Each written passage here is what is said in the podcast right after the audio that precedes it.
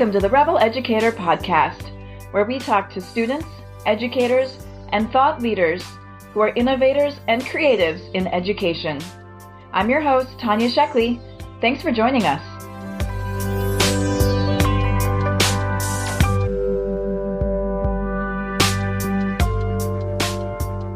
Welcome, everyone. I'm here today with Gregg Behr. Gregg is the director of the Grable Foundation. He's founder and co chair of Remake Learning, and co author of When You Wonder, You're Learning, which will be released later this month in April. His goal is to remake learning across America for each and every kid. So, welcome, Gregg. I'm so excited to chat with you today. Oh, it's an honor to be here. Thank you. I'd love to start by hearing your vision of remaking learning. So, you want to remake learning for every kid in America. So, where where are we now, and what's your vision of where we should go? So, let's start with Pittsburgh, where I'm located because our goal is right here in southwestern Pennsylvania. And if it has ramifications across the country, then that's an outstanding opportunity. So I start right here at home. And for me, this is work that began about 15 years ago. And beginning to realize as I talked with teachers and librarians and youth workers that in fact something seismic was happening in kids' lives now, I didn't appreciate then the whole field of the learning sciences, and it feels a little naive in 2021 to go back to 2006 and talk about it this way. But what we learned then was that, in fact, kids were consuming information differently, producing information differently, developing their identities differently, seeking affirmation differently. And in fact, neuroscience and cognitive science has borne out over these past 15 years that, in fact, kids are developing differently so the bets that we started to make 15 years ago in this learning landscape in southwestern Pennsylvania was if in fact something is seismically happening in kids' lives, how do we have to rethink instruction, design of learning spaces, the experiences kids have not only in schools but in summer camps or at the library, online at home, and what is it that we can do to support the caring adults throughout kids' lives to a new learning landscape? And so that is the work of what is known locally as Remake Learning. So, Remake Learning is a network of more than 600 schools, museums, libraries, early learning centers, creative industries, campuses of higher education that collectively in our region are thinking about what does it mean to advance learning that's relevant, that's engaging, and that's equitable. And that simple shift of moving from education and schooling to a sense of learning that we all learn anywhere, anytime, at any place. And how can we support learners in genuine learning pathways in the places where they live? So we start to think about our places as campuses for learning. And so that, that's the work that we've tried to do here in this region. Um, and in fact, every spring now, there's a regional celebration called Remake Learning Days, which is designed to engage parents, families, and caregivers and helping parents understand how learning is being remade, why it's being remade, if their kid is in fact lit up by STEM or arts based maker learning or technology enhanced learning, how to support him or her in, in a learning pathway and what that looks like, and then to begin to demand changes in schools and museums and libraries that are commensurate with that. And I mentioned Remake Learning Days because that's the work that has taken root outside of Southwestern Pennsylvania. So here in 2021, there are 17 places all across America that will be hosting Remake Learning Days across America in the state of Oregon, in the county of San Diego in California, but also Washington, D.C., Cincinnati, Ohio, Appalachia, and Eastern Kentucky, and of course, right here in Southwestern Pennsylvania and Northern West Virginia. And the whole idea is that we've got to find ways in school and out of school to capture what is timeless and classic about learning for example, the caring relationships that are always going to be important and pivotal in a young person's trajectory. But matching that with what attracts kids, what ignites their passions and interests, and how to support them, having learned what we're learning about learning itself and the ways in which we need to create different types of environments, use different types of tools and devices to support great learning. And it's that experimentation in developmentally appropriate ways that is the work of remaking learning.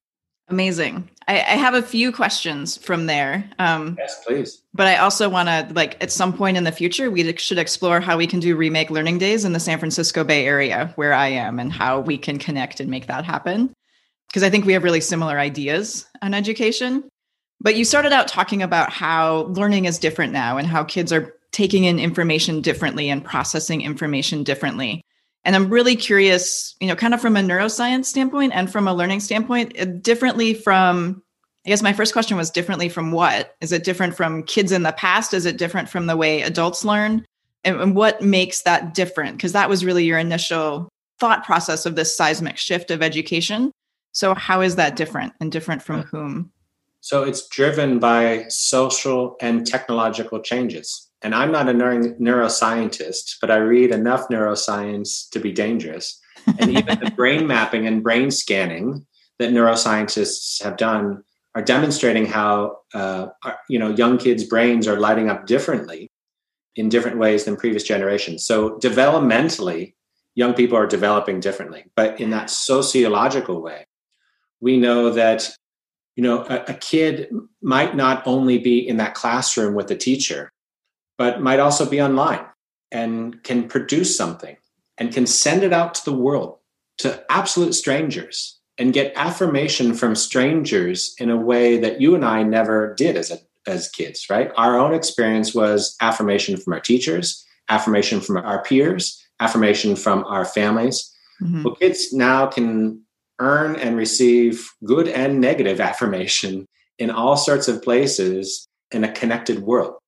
And in so, they're also experiencing the world differently, which is prompting them to develop their identities differently.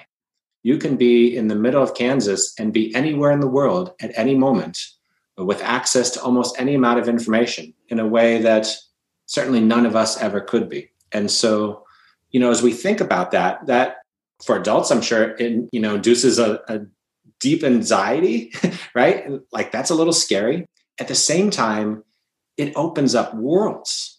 And so the challenge for us is to say, how do we take what's attractive to young people and make that constructive and good? And that's what so many of today's teachers are doing in classrooms as they think about how they integrate robotics and AI, but also traditional arts based education and good project based learning, which isn't new, but it's, it's always made contemporary, right? But it's also what the designers and the artists and the technologists and the roboticists and the gamers and others are thinking about.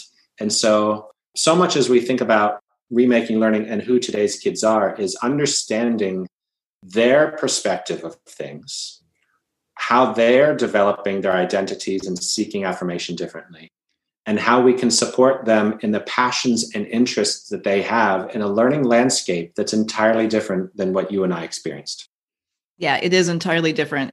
And I think I'm in the same boat as you in that I've learned just enough neuroscience to be dangerous.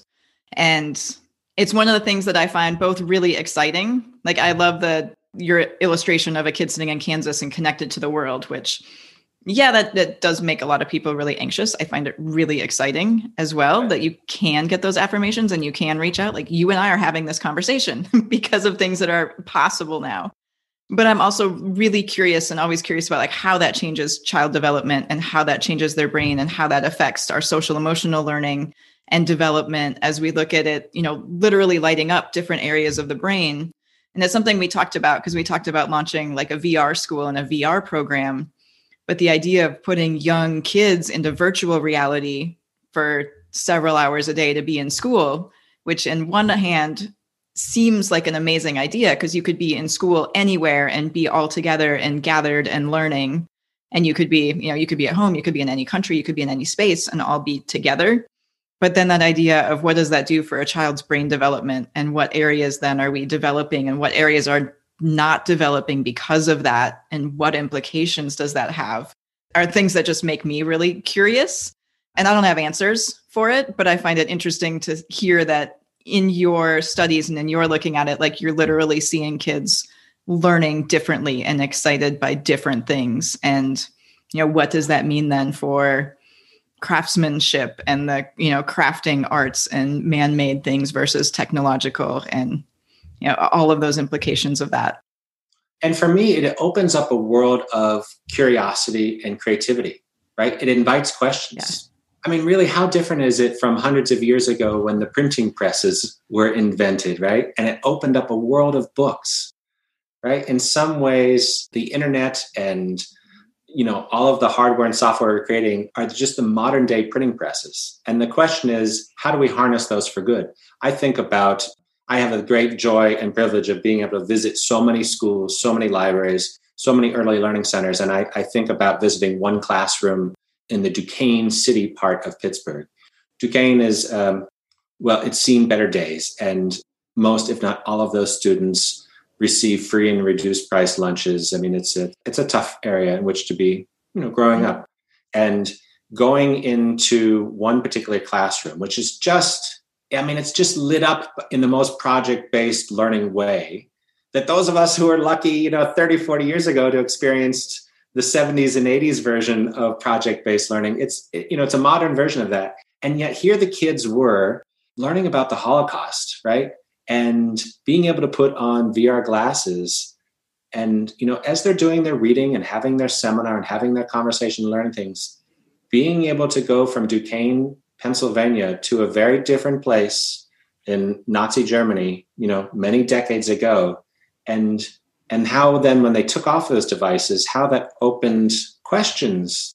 It just opened questions because they had been transported physically to another place, and it just elucidated what they were otherwise reading in books and learning from films, and it it just presented another opportunity. And, and to me, that was the great harnessing of technology in a constructive way again that was developmentally appropriate but that mm. invited questions and isn't that what great learning ultimately does is it it invites questions it acknowledges questions it respects questions it does all of those things for the learner because it loves the learner and puts the learner in the driver's seat yeah and and by doing that you're allowing you know what we know about learning you're changing that child's environment without actually changing their environment Yes. But now, you know, changing that environment and putting someone in a different physical state, a different emotional state, that's when that deeper learning really happens. And you have a deeper knowledge and greater understanding. So you can ask different questions.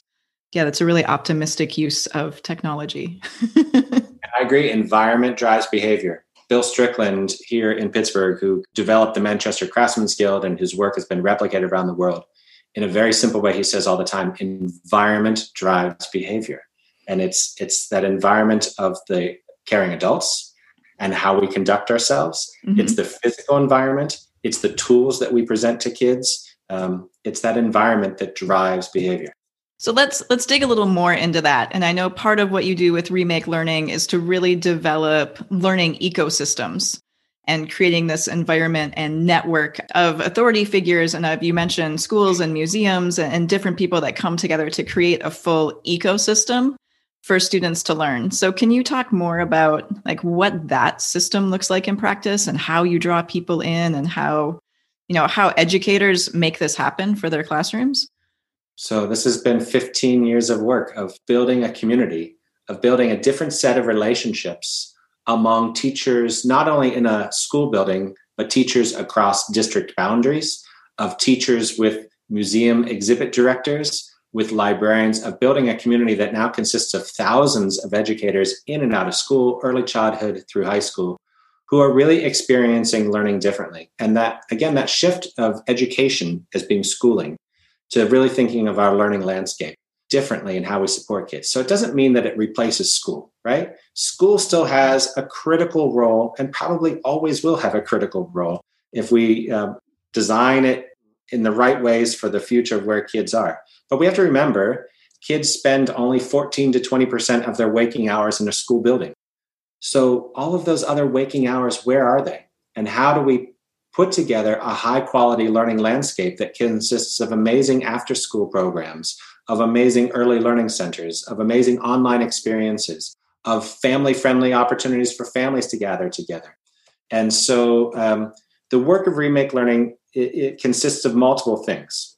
One, there's just tremendous storytelling, right? About building a mindset in a region, a place like Pittsburgh, Pennsylvania, or elsewhere, about what constitutes great learning and celebrating the examples of things that are happening right in classrooms, that are happening in um, in a library or an after school program and celebrating that and sharing that in a way that diffuses opportunity, diffuses innovation, and you know builds relationships too. And speaking of relationships, there's so much human organizing, right? So all sorts of meetups, virtual and in person, events, conferences, conference delegations, working groups, regional working groups around computational thinking or maker centered learning or um, culturally responsive pedagogy, all sorts of working groups that allow professionals who regard themselves as educators, again, whether that's a teacher or an after school director or an artist, right? Settings that allow educators to come together and to build relationship among one another and learn one another. I often say the work of Remake Learning isn't about the kids, it's about the adults and um, repositioning us as adults to understanding who the kids are building our knowledge of where the learning sciences are taking education and learning, and then building the relationships. So that if I'm a second grade teacher and I have a kid who is lit up by coding, you know, I've been maybe my school's been doing computational thinking and and we have some coursework that we we've done in kindergarten and first grade and now second grade. And you can see when a kid is lit up by something, right? And when a kid is lit up by something, that's what enables him or her to soar. So if you have a kid that's suddenly lit up by coding, you know, something maybe you and I didn't experience in school or certainly didn't experience it in the way that we currently have, that you as an adult in remake learning now appreciate and understand that there is a, a web of relationships, organizations, experiences that I can share with that student's family to say, you know what, this is clearly lighting up this student. And, and here are 20 other opportunities in our community that we could start to think about building out a learning pathway. We haven't gotten to the stage of you know massive credentialing or digital badging or you know formal educational passports but so much of it is you know moving in that direction where we really understand learning is happening well outside of the school building and is connected in the community. And we support those caring adults whether it's that teacher or that parent to support our kids almost as if we give every single kid enrichment right? It's no longer relegated just to gifted students, but we think about IEP like personalized, rich, enriched learning experiences for kids. And we think about the ways in and out of school that we can provide that for kids. Yeah, that's an amazing ecosystem. Like you answered my next question as I was thinking about it is that like how do you support the adults and how do you connect them and how do you build those relationships? But then hearing you talk about the students and and coding and, and definitely things we didn't have. I mean, to share a story, and it'll definitely date me, but my high school's first ever computer science class was invite only, and they invited four of us. And I was one of them that got to take computer science because my high school had two computers at the time. So they paired us up, and a pair of each of us got a computer, and we learned HyperCard which I don't know if you remember HyperCard, but it was it was the original. Like you could create a page and a picture and a button, and then you'd push the button and it would go to the next page and there'd be a picture. Like it was essentially like a storybook that you know our kindergartners create now within an ELA class period. It took us an entire semester to learn how to do this on our antiquated Apple IIe computers. But looking at you know how you've built this ecosystem among adults and then you know i'm kind of picturing the next iteration of how do you create that individual learning system for that kid to really follow their interests and get the structure and the basics and you know all of the skills that they really need but also you know weave this web for each individual student to follow their interests and have student centered learning. And you know we're not there yet. It doesn't sound like you're there yet but i was no, picturing like this next yeah and I would say, you know, there are a couple of ingredients I didn't mention, right? The ingredient of professional development, of professional learning. In the Remake Learning Network, in our region generally, there are dozens upon dozens of peer led professional learning communities where educators in and out of school can come together. Some partner, for example, with Project Zero at the Harvard Graduate School of Education, or they formed world class partnerships with the Smithsonian Digital Learning Labs in Washington, D.C or it might be a local community of maker learning educators, but places where educators can connect, which is so critical as an educator because you know sometimes you're lucky enough to walk down a hall and you know maybe you have five colleagues right in that hallway who have that same sensibility of education and learning and, and they have a similar pedagogical approach but maybe you're the only one in your school building doing it too right? Which is why a network is so important and a network that's supported a place i can go where i'm connecting with like-minded educators and i'm attending to my craft and attending to my own opportunity and there's space for me to be curious and there's space for me to experiment. And speaking of experimentation in the remake learning network there are all sorts of grant opportunities right? And allowing for lots of experimentation for you know maybe i'm a teacher and i want to work with these technologists at this company because i have this idea of digital math blocks but how would i do that and how would i create that and, and creating just a lot of opportunities for adults to experiment together right the sort of experimentation and wonder that we want for kids in the classroom giving that space for educators to do that we have a grants program through Remake Learning right now called Moonshots, right? So as we think about a post pandemic learning future, yes, there is all sorts of trauma to which we need to attend.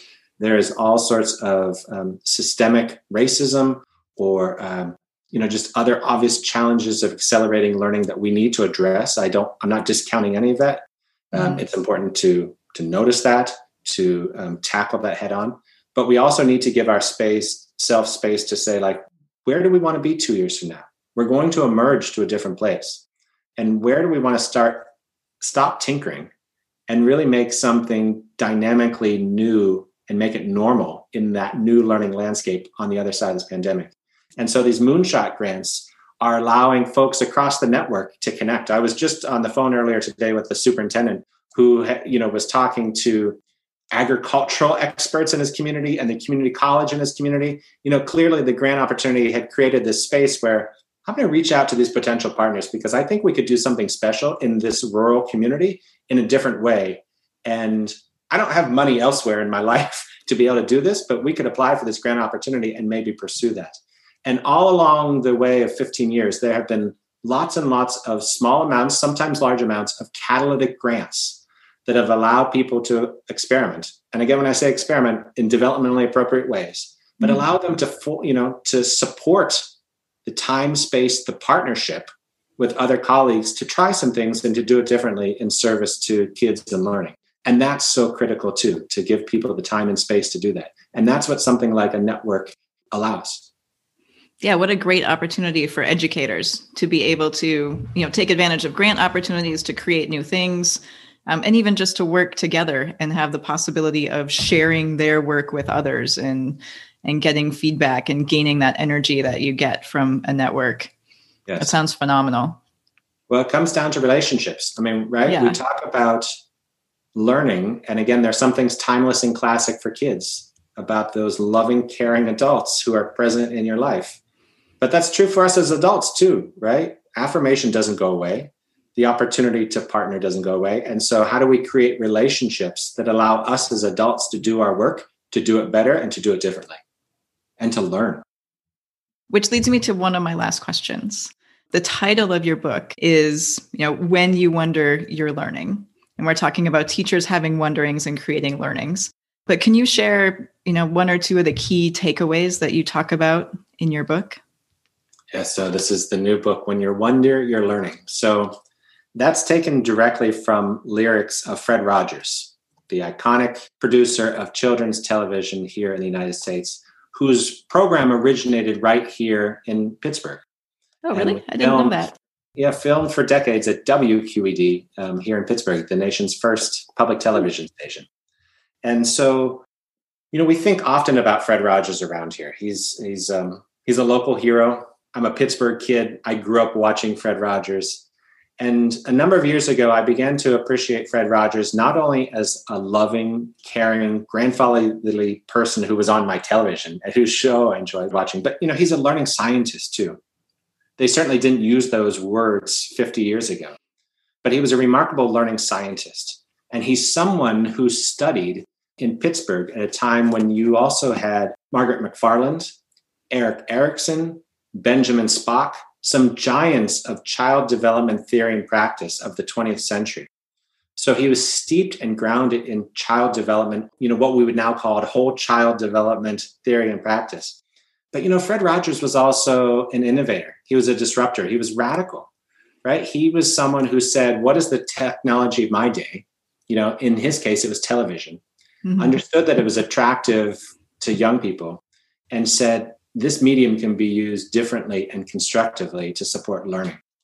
And so I mentioned Fred Rogers because we like to talk about the Fred method, that Fred method that connects what is timeless and classic with what is new and innovative and takes us to where we need to be given where today's young people are. And that's what Fred did 50 years ago. So this book is grounded in six different chapters, beginning with curiosity and then creativity and so on. Each chapter takes you back to an episode of Fred Rogers' Mr. Rogers' Neighborhood, right? So it's grounded in a story. And what we try and do, my co-author and I, Ryan Rydzewski, is elucidate then the contemporary learning science right? Like how in 2021 we can think about the work that Fred did 50 years ago, and then give all sorts of modern examples in schools, in museums, in libraries of ways that organizations are employing that Fred method with their own vision and their own expectations for themselves and for the kids in their care. And then gives really practical examples for teachers and parents about how we might take advantage of, of Fred's work. You know, so many of us are talking these days about building back better, right? What does it mean to build back better as we think about a post pandemic learning future? Well, we believe that part of building back better is looking at the blueprints of Fred Rogers. Because essentially, Fred Rogers left us a blueprint 50 years ago that shouldn't be left in the dustbin of history, but is incredibly relevant for 2021 and beyond. And there's so much about his work that could guide us as we look forward. And again, employing that Fred method in the ways that you and I and everyone else can do, and do it in smart ways on behalf of today's kids and what their futures hold. I can't wait to read the book. uh, it's just, uh, well, thank you. The way people talk about innovation um, is oftentimes finding something new and something familiar. In a sense, that's what we try and do in this book, right? Mm-hmm. Finding something new and relevant and future facing in something as familiar as Mr. Rogers' Neighborhood. And it was personally and professionally powerful for me to be part of writing this book. And I think it's forever changed me as a parent, as a dad. It's forever changed me as um, someone who's engaged in education and learning and endeavoring to support the amazing educators here in Southwestern Pennsylvania and beyond. Yeah, I think we also you know, as we looked into innovation, as we look into post pandemic education, we also have kind of this I'm going to call it a sweet spot of crisis and, the crisis of distance learning and the crisis of the pandemic that we're coming out of, um, matched with this opportunity that we have to to redesign things, to build back better, to recreate our learning atmosphere because we've been away for so long. And it's caused so many of us to question, you know, what is important? What are we learning? you know what do we bring back into the building and how do we make it better when we go back yeah it, it's very timely.